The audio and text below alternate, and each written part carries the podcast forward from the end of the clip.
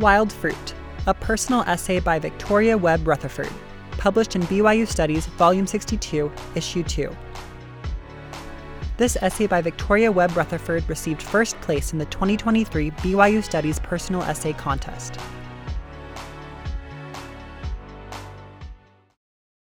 Most woody nursery plants can be grafted or budded, but both processes are labor intensive and require a great deal of skill. For these reasons, grafting and budding can be expensive and come with no guarantee of success. The nurseryman must therefore see in them a marked advantage over more convenient propagation techniques to justify the time and cost.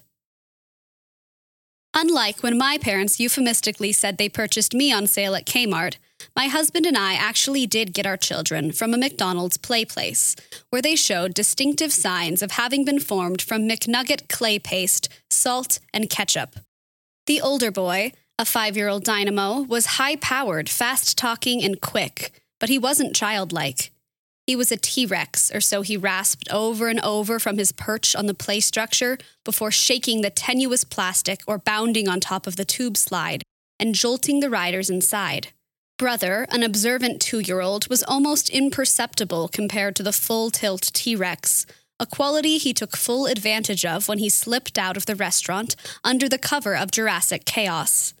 When someone finally noticed and brought him back, the little boy impishly smiled as if to say, There's always next time. And with his proximity to the house on fire T Rex, he knew it was true. As we got to know these children better in the weeks and months that followed, the older boy revealed impressive skills in the art of fit throwing, I witnessed a memorable display in a Ross Dress for Less checkout line where he threw himself down spread eagle and ominously yelled his demands. Everything, including property damage and bystander casualties, was on the table. Similarly unforgettable was an explosive fit over a piece of pumpkin pie, where T Rex cleverly lured my husband into the garage and locked him in. During the time it took my husband to escape, the entire pie went down. Brother had a different set of skills, but they were no less terrifying. He had a charm that melted your heart, yet it was jarringly indiscriminate. In the park, he would approach strangers about money or candy with unbelievable success, or he would join other families' picnics unbidden. He sweetly made us feel special just long enough to cozy up on our laps and eat our entire lunch before pivoting and focusing his charm on the next sap with a full plate of food. These alien inhabitants from McDonald's play place never slept and were never still. They were beyond busy and had no sense of boundaries or civility. They pulled down the Christmas tree and threw crystal in anger, shattering the window. They were driven to move, break, touch, jump, slam, hit. There were no games or friends that couldn't be broken or manipulated. If an organized activity were over and another hadn't begun, the dervishes would again begin to whirl as if their lives depended on it. Had I not been underwater myself, I might have considered why. I vacillated between feeling a cavernous loss and a sleep deprived rage. My husband and I had no prior fostering experience, to say nothing of general parenting, and the social worker had assured us that we could give her a call if this placement didn't feel like a fit. It was, after all, our very first placement. When we tried to follow up with her weeks later, we learned she was no longer with the agency. The children were from another state, and we had limited options aside from dumping them across state lines. Even so, wild branches were overcoming the roots. I prayed to God over and over for deliverance. I pondered the clear message He had given me during our last IVF treatment. Our embryos would not produce a full term pregnancy, but we should not fret because something good was coming. This did not feel good. It felt like a lump of crazy making coal.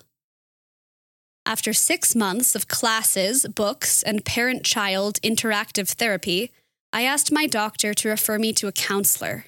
My doctor wondered aloud if I might be better served by going back to my old lifestyle.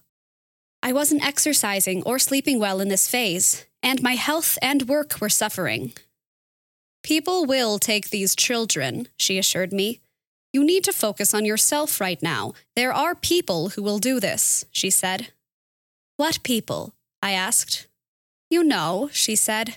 The kind of people who do this. The only person I knew who might do this was Jesus, but I didn't know where he was. I needed to figure out if my husband and I were people who do this, and right then I didn't know. To make matters worse, I had felt T Rex and brother digging into me, sucking hard for sustenance. They didn't want to need me, but I could feel them desperately hoping that I might be what I claimed to be a safe, stable adult. I remembered teaching T Rex to pray during his first night in our home. As I knelt by his bed, I asked him if he had ever heard of Heavenly Father or God. He said no in his husky voice, and it never occurred to me that this rasp was vocal damage due to years of screaming for basic needs. He listened when I explained who God was. We can tell him anything, I taught. He hears us and loves us, and he can help us with our problems. Some weeks later, a student from the local university rang my doorbell. I visited with him for a short time on my doorstep while my kids ran amuck inside. He told me about the Great Pacific Garbage Patch, a huge collection of floating small plastic particles in the middle of the Pacific Ocean caused by human pollution. He wanted me to attend a meeting to discuss ways to help clean up our planet. Don't you care about our world? he asked. He wasn't being accusatory, he was simply passionate about his cause. I paused for a few seconds, and then I briefly told him about the two boys I was fostering, two among hundreds of thousands who needed care, and it became evident that we were both trying to clean up enormous world messes against impossible odds. Still, my choice meant I couldn't attend his informational meeting or hundreds of other worthy things later that week. Even so, I was touched that he had tried. As the months went by, we took the boys camping. My husband taught them how to fly fish, and T Rex became a Cub Scout. He made a Pinewood Derby police car, and the motto, Be Prepared, suited him well. While other kids came prepared with a compass or a map, he came with hypervigilance and a brain that not only saw potential danger, but also incessantly scanned the world for every possible dangerous scenario that could ever be. As required by our pack, I read aloud to T Rex from the Cub Scout Training Manual on Abuse. And it was at that moment when I first knew, in my bones, that this boy had not been created ex nihilo in McDonald's. When I read the definitions of neglect, emotional, sexual, and physical abuse, T Rex's behavior bore witness that every cell in his body understood those words. He had been cut out of a blighted tree, and he knew the disease as well. Furthermore, even though his words could not adequately relay what he had been through, he wanted us to know his story. I became aware of a new language with an unfamiliar syntax and vocabulary, yet once I discerned the rhythm, I could never not hear it again. I still hear it, faintly or loudly, to this day in the grocery store, on the street, in my ward, and with strangers and people I have known for years. It whispers of traumatic, invasive events that forever alter the brain and psyche. And it was in this language that I first heard T Rex. Someone had tried to teach me this in the brief foster training we had done before the boys came to us, but prior to this moment, it was meaningless like trying to teach premortal spirits about binge watching Netflix or what Mentos taste like. Most languages have hundreds of symbols that connect with corresponding reference, but in the language of complex trauma, there is only one stunning referent for millions of symbols. I have been hurt in such an extreme and devastating way that nothing short of the full expression of the atonement of Christ can ever make it right. I first saw a lemon tree growing grafted limes and oranges on a trip to Southern California when I was 11, and all I could think about was how weird it was. I didn't find it fascinating or interesting, and I certainly couldn't understand why my dad's friend, the hobby horticulturist, was so taken with this franken tree. It seemed unnatural and freakish. But then again, maybe I just didn't understand his reasons for wanting to try. Similarly, at 11, I didn't understand the family in our ward who had adopted two children from Cambodia. It seemed very hard, harder than I thought it should be. But today, I am deeply moved by grafted trees. My husband and I took the boys on an interstate pilgrimage to Utah and picnicked at the Murray City Cemetery. In the last years of his life, my grandfather had tenderly, if a bit eccentrically, arranged to move the buried remains of several immediate relatives from other locations in the Salt Lake Valley to this central place. He wanted them all to be together. He erected a great monument to them, complete with genealogical lines and names carved in granite, including the name of my living mother. Look, that's our family, T Rex said as he saw the connection. I nodded evasively. At that point, my children and I lacked any official binding status, but I knew that my grandfather, who knew no strangers, would have been fine to squeeze my two boys into his already overcrowded plot. On that hollowed ground with those two tender scions, I perceived a surge of strength. I thought of my grandmother's great grandmother, Nancy Cook, who became the fourth wife of William Vaughan Morris in 1862. I didn't have any idea what led her, or any young woman, to marry under those circumstances, and it seems a very hard life to choose. But something about it must have felt important to her, and because of that, for that moment, her unorthodox family tree buoyed me in mine. Sometime after our Utah trip, a police detective came to visit my husband and me. He informed us that a biological relative with whom my boys had lived prior to our placement had recently been convicted of numerous counts of child abuse. This offender was now locked up and would be for decades. We told our oldest son this in hopes that it would make him feel safer. It didn't.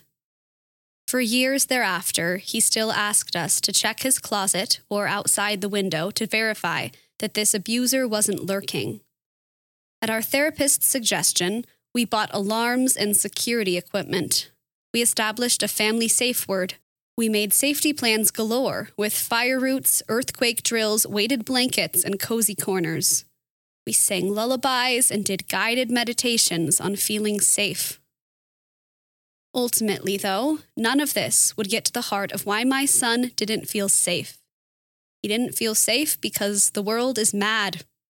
He had personally witnessed how disturbing it could be. There may be some places that feel safer, like hopefully our homes or the temple, but Eliza Snow's secret something that whispered, You're a stranger here, is correct. This place is no heaven. We have been sent to earth, in part, to notice the difference. But external dangers were only part of it. Mom, can I ever change my DNA? T Rex was getting older, and he had just finished a science class. Why would he want to change your DNA? I knew why he was asking. He perceived rotten rootstock as part of his genetic code. He also felt simultaneously pulled and repelled by those natural roots. He had been forced to eat genuinely evil fruit, and it had become a part of him. In trying to make sense of his pain, he had hurt countless others in the name of self preservation. Kill or be killed, his subconscious had told him. Do you think I'm a bad kid? I don't think there are any bad kids, only bad behaviors, I said, giving my standard answer. It had taken several years of listening to T Rex through the language of complex trauma, but I had heard enough to know him to be a sweet boy with a good heart. Nevertheless, he was also tempted and haunted in atypical, devastating ways. These deviations promised, to his mind at least, strange relief from the constant abyss of shame and guilt that he carried for someone else's sins. His ironic badge for passing through the hell of childhood abuse would be relentless and pervasive thoughts of worthlessness and discomfort. I had been impressed to see how very much like the Savior he and other victims of complex trauma would be required to be despised, rejected, and innocently made to suffer anguish of body and mind because of others' misdeeds. I marveled at T Rex's faith, but even more, I marveled at his faith requirement. I had been born to loving parents who cherished me, so it was easy for me to reason that heavenly parents would too. T Rex's early experiences told him that he was unworthy of love. Thus, for him to see things as they really are and really would be, Jacob chapter 4 verse 13, would require not only faith that God so loved the world, John chapter 3 verse 16, in general terms, but T Rex would need to develop faith that he was unconditionally cherished by God, an idea that ran counter to his experience and thought patterns he would need to deliberately choose to believe in the face of what he perceived as preliminary evidence to the contrary. His approach to this challenge made me wonder if perhaps Heavenly Father, knowing of the extraordinary faith challenges that can accompany traumatic experiences, chose especially noble and great ones, like Abraham, to negotiate abusive families. It also made me wonder how many other languages were out there that I couldn't yet hear, Later that year, our family traveled to the Salt Lake Temple to be sealed, and my husband and I weren't above offering a chocolate incentive to help the boys behave during the ceremony. T Rex was struggling. He had a fear that my husband and I would get to the altar and say, No way, not this kid. He also, understandably, felt conflicting loyalties regarding his birth family. Thinking of my grandfather's monument, I told T Rex that if his birth family would be willing to keep Heavenly Father's laws, I would be happy to have them join our motley band. We also let him know that he could choose for himself up until the moment the sealer asked him whether or not he wanted to be sealed to us.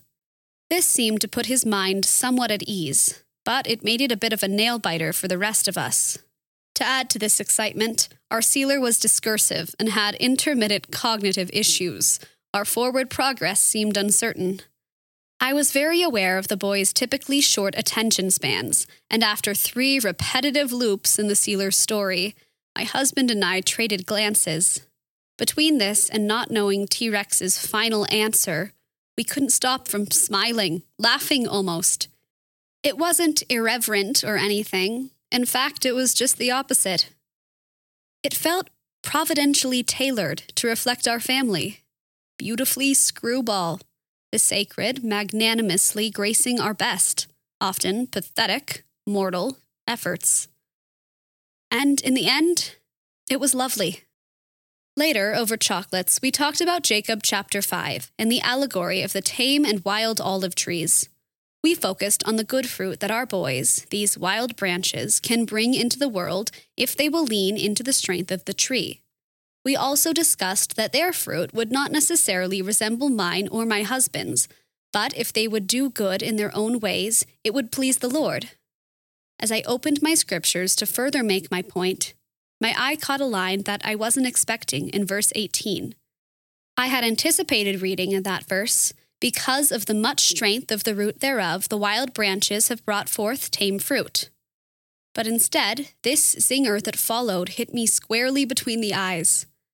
Now, if we had not grafted in these branches, the tree thereof would have perished.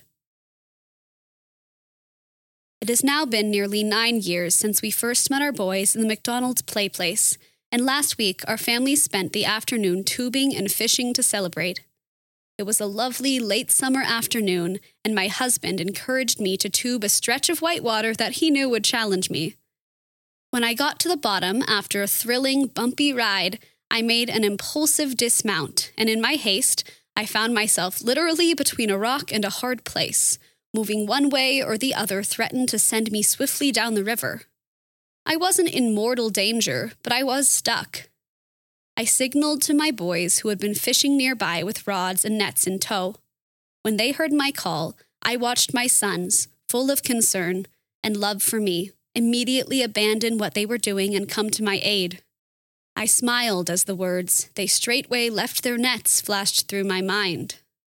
At that moment, it was hard to imagine sweeter fruit. This is an audio production of BYU Studies, read for you by Braden Johnston and Malin Glade. BYU Studies publishes scholarship informed by the restored gospel of Jesus Christ. For more information and access to articles, essays, and more, visit byustudies.byu.edu edu.